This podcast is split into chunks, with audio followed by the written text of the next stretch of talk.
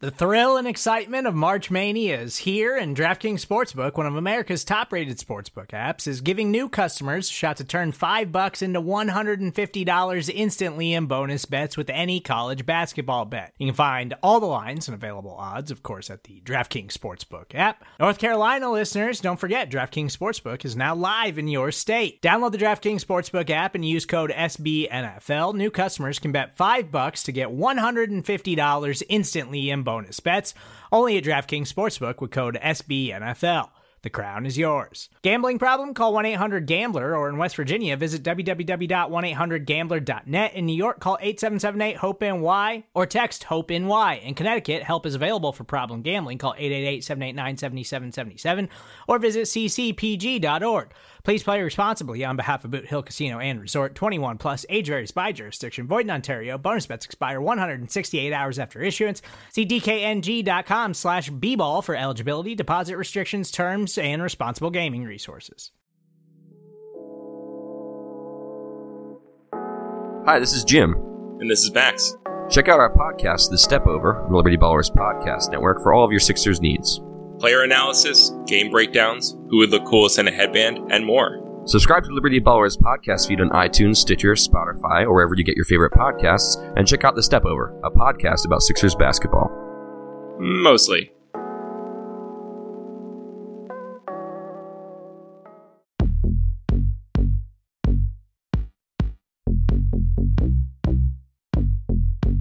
Welcome into the QB SCO Show. This is episode number four, brought to you by the fine folks at SB Nation and Bleeding Green Nation. I am your host, Michael Kist. You can follow me on Twitter at Michael Kist NFL. That's K I S T.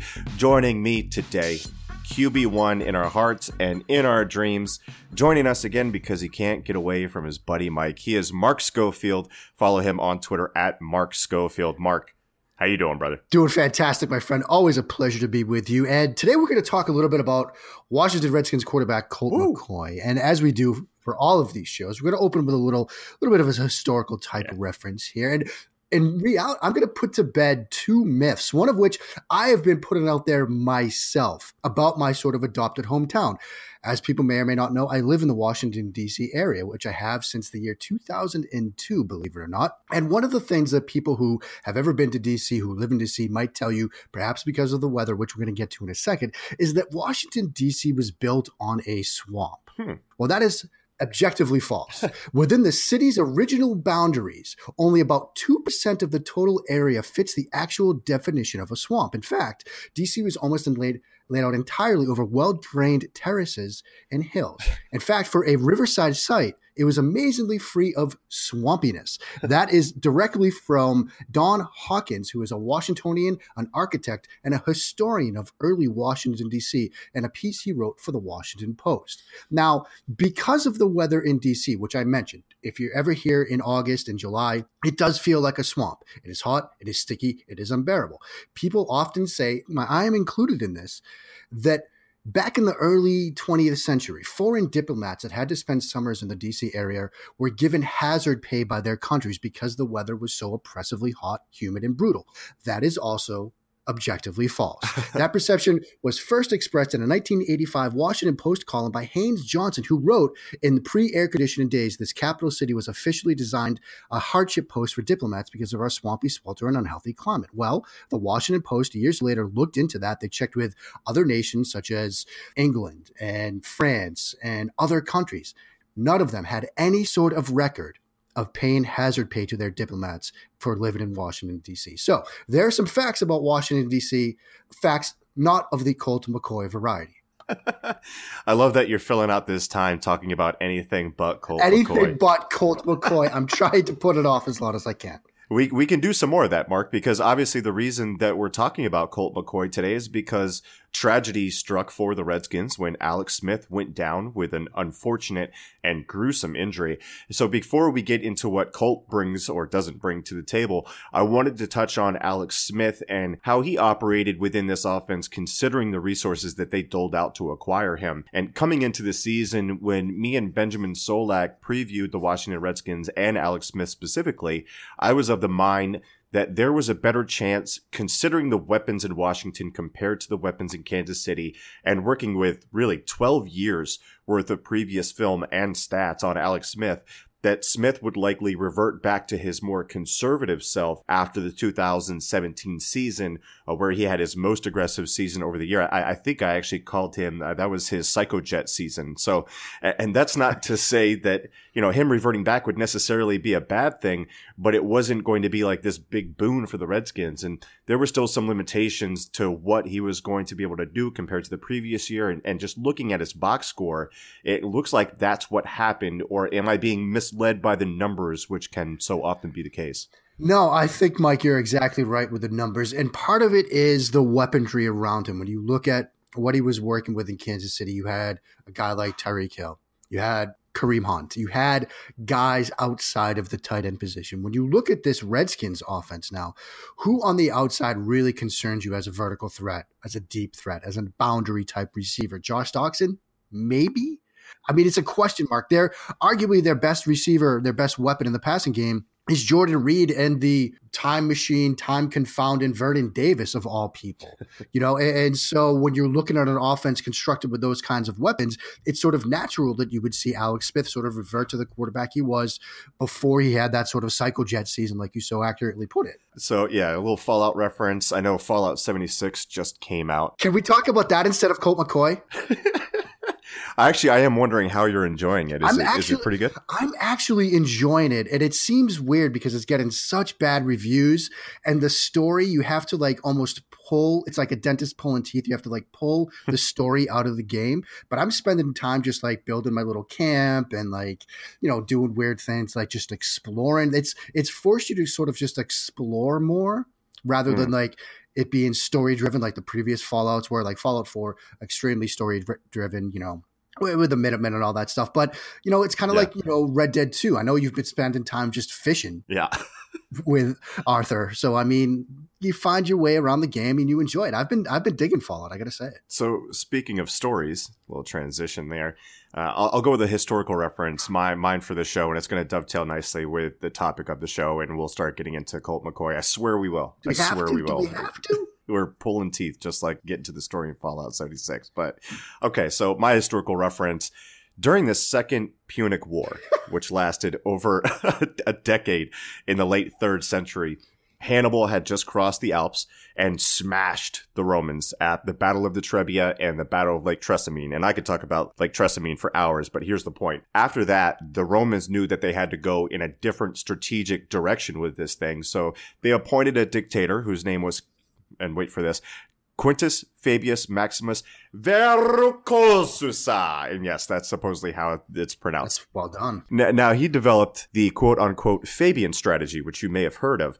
Having seen what Hannibal did to the Roman legions in large scale pitched battles, he opted not to face him head on, rather engage him only in smaller conflicts while attacking supply lines and utilizing a scorched earth policy that would make it more difficult for the Carthaginians to plunder food supply and, and made other supplies less accessible. All tactics that we would know today as guerrilla warfare, and some of which Fabius is giving credit as the inventor of. So Fabius is known as the quote unquote the delayer. This is the plan that stalled Hannibal's rapid advance into Roman territory and eventually won the day for the Romans as Hannibal was bogged down in Italy for a while. Now, you would think with a backup quarterback that Jay Gruden would employ a conservative strategy very similar to the Fabian strategy you think he would limit the playbook, uh, maybe not extend the offense so much, so on and so forth. But what I saw when I turned the tape on against the Cowboys was that Jay Gruden was anything but a delayer. In fact, I saw a run pass balance that even before it became a two score game in the fourth quarter was very pass heavy, and they were running a ton of vertical field stretching concepts. They were wholly unafraid of what the downgrade from Alex Smith to Colt McCoy meant for them and putting a lot of trust in McCoy, who isn't some green young buck out there. He's been around for a bit. But Mark, I was very surprised and I'll even say delighted because I'm all for not turtling up when you have a veteran backup in there and just going for it because you've got to try and give yourself a chance to put up some points. The, the, the, line is beat up, so the ground game isn't hitting like it was. So, regardless of the result, I was impressed by the aggressive mentality, regardless of the results. First off, tremendous, tremendous historical reference. You really nailed that. What did, the, the segue was just perfect.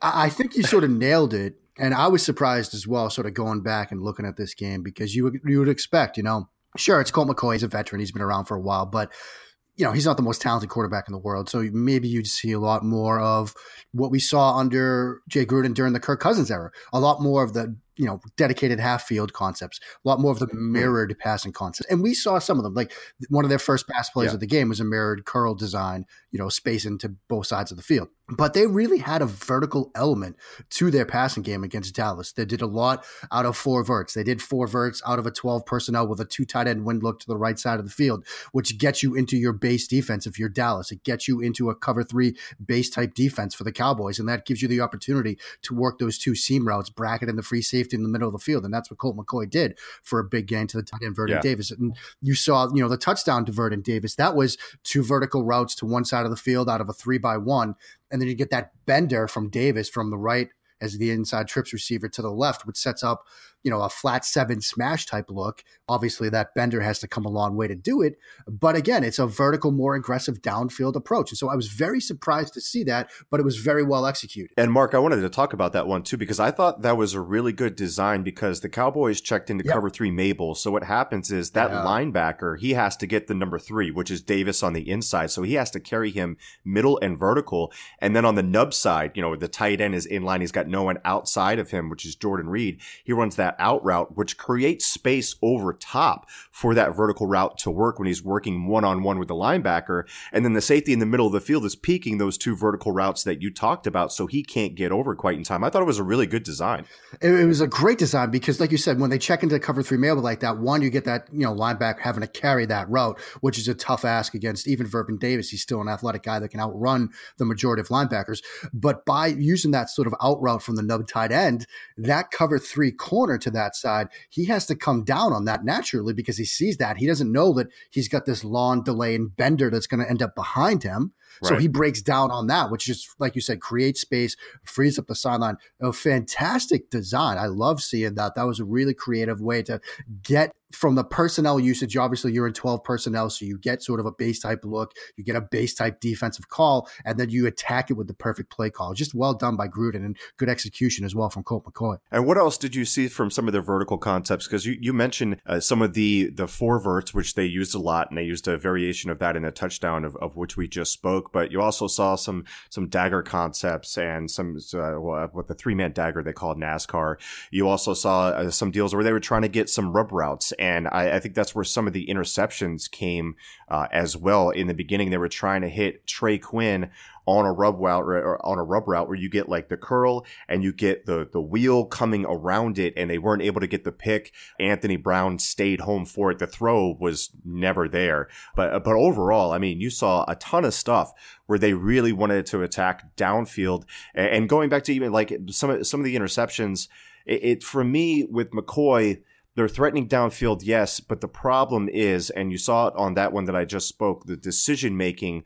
But then the other one where they were doing that three man dagger, he made the correct read. It was to to Mo Harris, if I'm not mistaken, and he was just a, he threw up a wobbler down the yeah. field, and it was uh, ended up as an interception. So they're trying to attack it. They're having some success, but at the same time, you have a quarterback in Colt McCoy who is going to limit the results that you're going to get out of it because of his decision making and because some throws can get away from him. Yeah, and because of those reasons, you know, Washington right now they have to do a lot in terms of scheming some stuff open because he's not somebody that's going to be able to, you know, throw a guy open in, in sort of a tight window situation. You know, on some of these interceptions, we saw him trying to do that, trying to force some throws, and yeah, the game had gotten away from him, so game script kind of plays a factor here.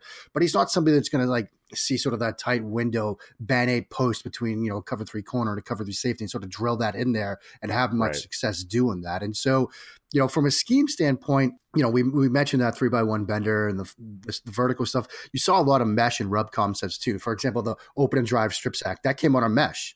You know when they had some slow routes breaking over you know over the top of that the mesh wasn't there. He was forced to try to create and you get a strip sack situation. You you saw a ton of levels concepts I mean, you know, three receiver levels working to the middle of the field.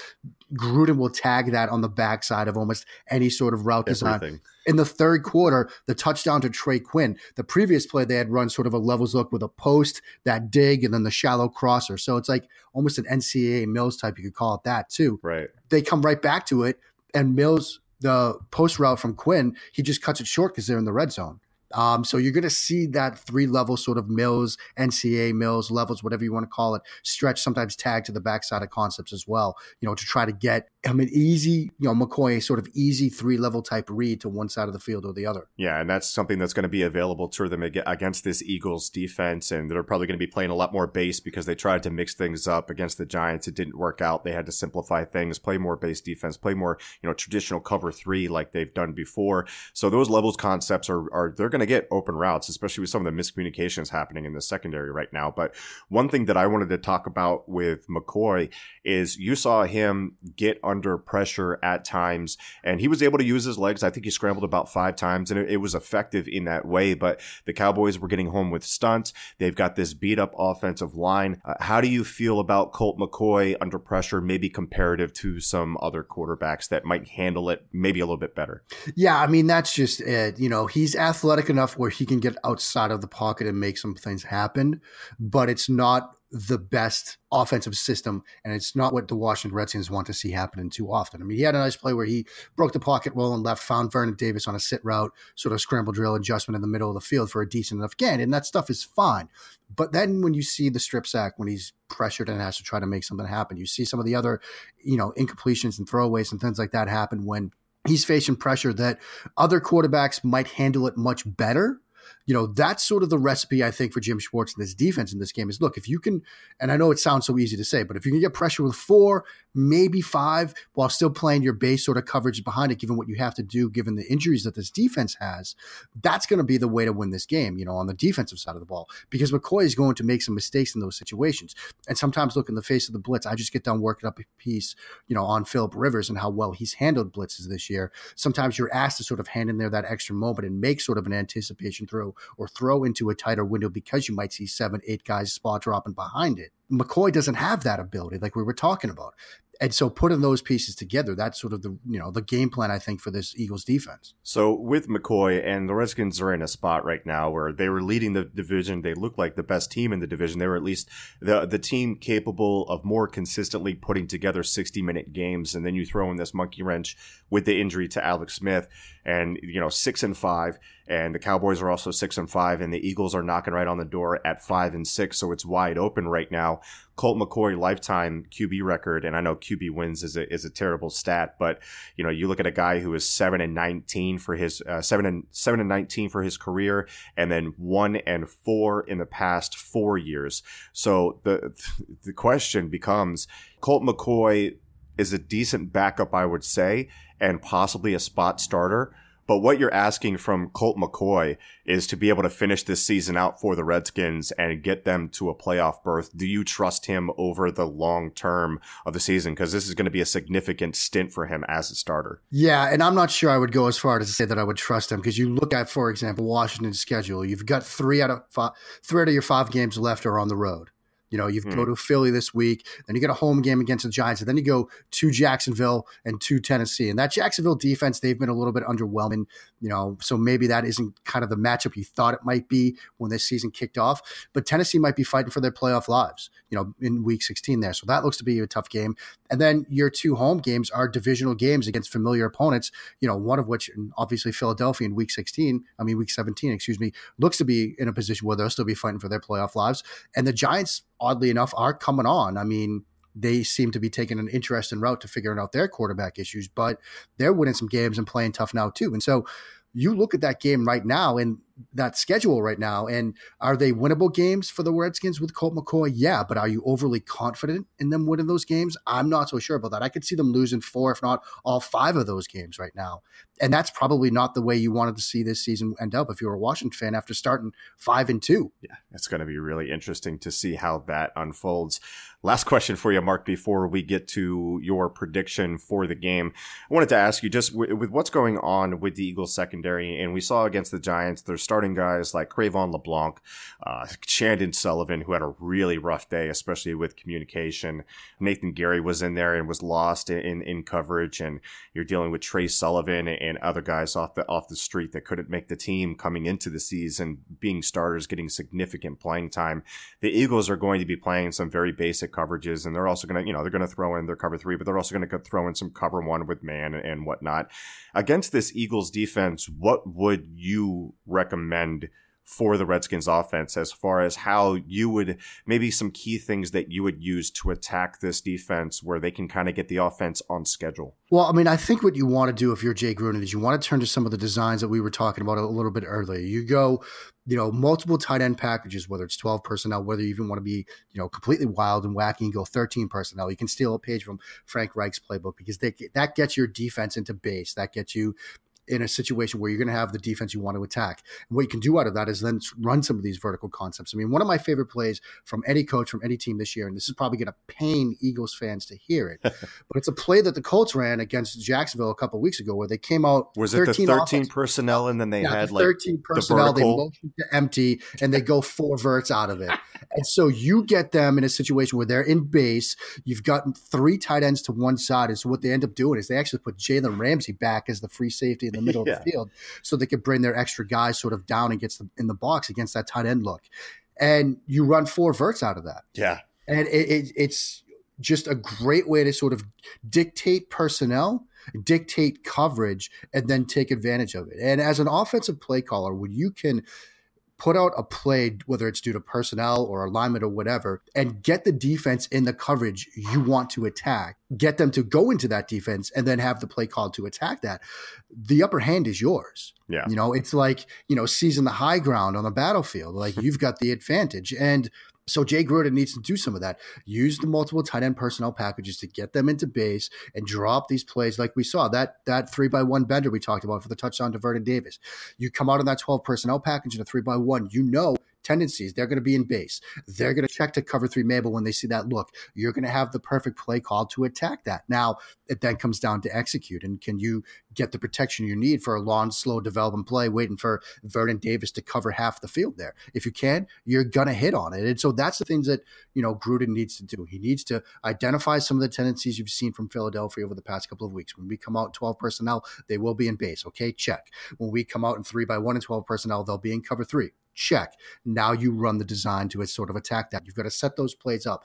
You do that, you can have some opportunities to make some plays in the passing game, but it then comes down to execute it. And do we trust Colt McCoy to execute more then he doesn't. Yeah, and I really like the way that you put that because it touches on a couple of things. Number one, because the depth of the Eagles has been so poor, a lot of the times against 12, they would use big safety sets, but now or big nickel with three safeties. But right now, because of the depth, they're using three linebacker sets. And, you know, Nathan Gerry can be definitely exposed in that situation. So if you get a matchup with him, that's something that you want to exploit. Something that the Giants did was they would come out and they would go with tempo and they would quick snap and, yep. you know, it would set the defense up that has issues communicating and really try to exploit that. And then what you do is when you throw in that, if you're the Redskins, you come out that 13 personnel, then all of a sudden you shift and then boom, you quick snap. If you have that stuff installed, you're making the defense uh, adjust on the fly to these different shifts. And, you know, chances are you might be able to get a coverage bust. You know, we saw the Giants exploit some of that in the last matchup. So we'll see how that plays out for the Redskins. But uh, just, just a prediction for this game, Mark. Do you, do you think the Redskins have a chance with Colt McCoy, the dreaded Colt McCoy at the helm. I mean, first off, just to build off that last point you just made, yeah. I'm going to anger probably half the audience here, but as a former quarterback, I've long believed that if you can make guys on the defensive side of the ball have to think just before the snap, you're right. gonna be in a good position to have a big play. So I just wanted to drop that out there. Um, as for a prediction for this game, you know, I do think Philadelphia you know, with the way they played last week, the sort of the, the way they sort of came back in that game, I sort of loved, you know, seeing Malcolm Jenkins with that interception before halftime, having him sort of aligned as that middle of the field defender in a Tampa two look. I thought that was a huge play at that moment, sort of set the stage for, you know, coming back to win that game. You know, I, I think Philadelphia is going to find a way to win this game. I think Colt McCoy, yeah, they have a chance. Yeah, they're coming off kind of a mini bye. They played on Thanksgiving, so they'll have some time to install some stuff and probably do some film work like we were just talking about. But I think if you look at the talent on that offense right now and how they've been struggling a bit, you know, I think that the Eagles will have enough defensively and they'll have enough offensively from Carson Wentz and company to get enough points and pull out a win in this game. I like it. I'm just picking the Eagles. picking man. the Eagles two weeks in a row. I mean, I got to get these right, all right? Otherwise, you're going to fire me. Yeah, you gotta get you gotta get on that run, baby. We need we need a playoff run here before you know we need a win before we get into Dallas for sure. So Yeah, I mean, with that stretch coming up at Dallas, at the Rams, and then Houston at home, that's a tough stretch. You guys got to be six and six headed into that. Yeah, and we got to get something rolling. All right, so that is going to do it for today. Thank you, Mark, for joining me to talk about some erotic Colt McCoy action. Uh, we'll be back uh, next week with this show. Coming up next, it'll be the Kiston Solak show. We'll be previewing the Redskins offense even further against the Eagles defense. Me and Benjamin Solak on the Kiston Solak show will be doing that. That's tomorrow. All, as always, five star ratings on Apple Podcasts. Get in those written reviews. We're going to be reading those reviews very, very soon. We appreciate you getting those in. We're at like almost 555 star ratings now. It's so awesome. We appreciate the support. But that's going to do it for now. Thank you so much for joining us on the QB SCO Show.